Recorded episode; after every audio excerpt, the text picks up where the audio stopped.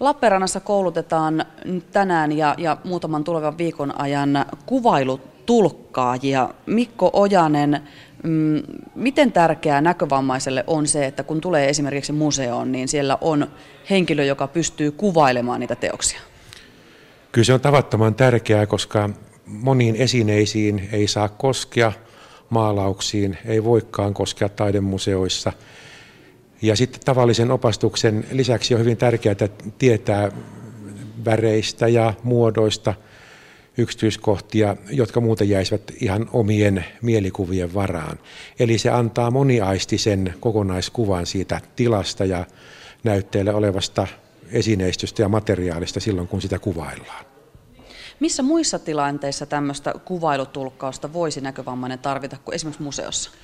No periaatteessa vaikka ihan arkielämässä, kun kuljetaan jossakin tuolla kaupungilla, niin voisi olla, mutta esimerkiksi urheilukilpailuja voisi kuvailutulkata, mitä siellä tapahtuu kentällä, kuka kenties kenenkin kimpussa sattuu olemaan, tai kuka juoksee minkäkinlaisella tyylillä. Mutta näkövammaisten kulttuuripalvelu, joka on järjestämässä tätä kuvailutulkkauskoulutusta täällä, niin on sosialisoitunut tähän kulttuurin ja nimenomaan tait, esittävän ja luovan taiteen kuvailuun. Jokainen ihminen kokee asiat eri tavalla. Esimerkiksi minä katson jotain kuvaa, niin minä näen sen ihan eri tavalla kuin joku toinen ihminen.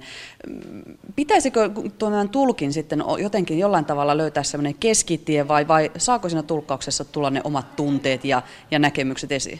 No me puhutaan tämmöisestä neutraalista kuvailusta ja subjektiivisesta kuvailusta.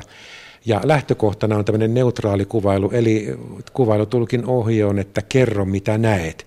Ihan fyysisiä yksityiskohtia ja ihan tämmöisiä perushavaintoja siitä kuvasta.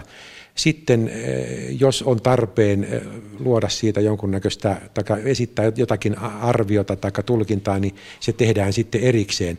Mutta siis koko idea, idea perustuu siihen, että näkövammainen itse voisi oivaltaa sen, että mitä siinä kuvassa tapahtuu, että, että ei niin kuin lähdetä sitä tulkitsemaan ainakaan yhtään pidemmälle kuin on pakko. Mitenkä sitten sanojen merkitys? Eri sanat myöskin merkitsevät eri ihmisille erilaisia asioita. Pitäisikö käyttää mahdollisimman niin laajaa kuvausta vai?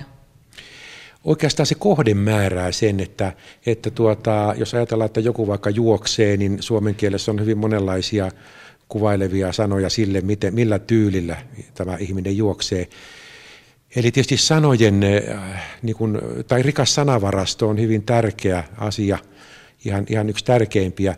Mutta ehkä sanoisin, että kaikkein tärkeintä on kuvailutulkille se, että hänellä on tämmöinen kuvanlukutaito, eli että hän näkee siitä ne olennaiset asiat siitä kuvasta ja, ja että missä suhteessa eri asiat siinä ja eri elementit siinä kuvassa on toisiinsa.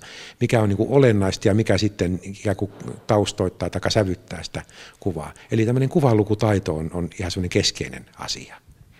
Mitä muita ominaisuuksia hyvällä kuvailutulkilla on?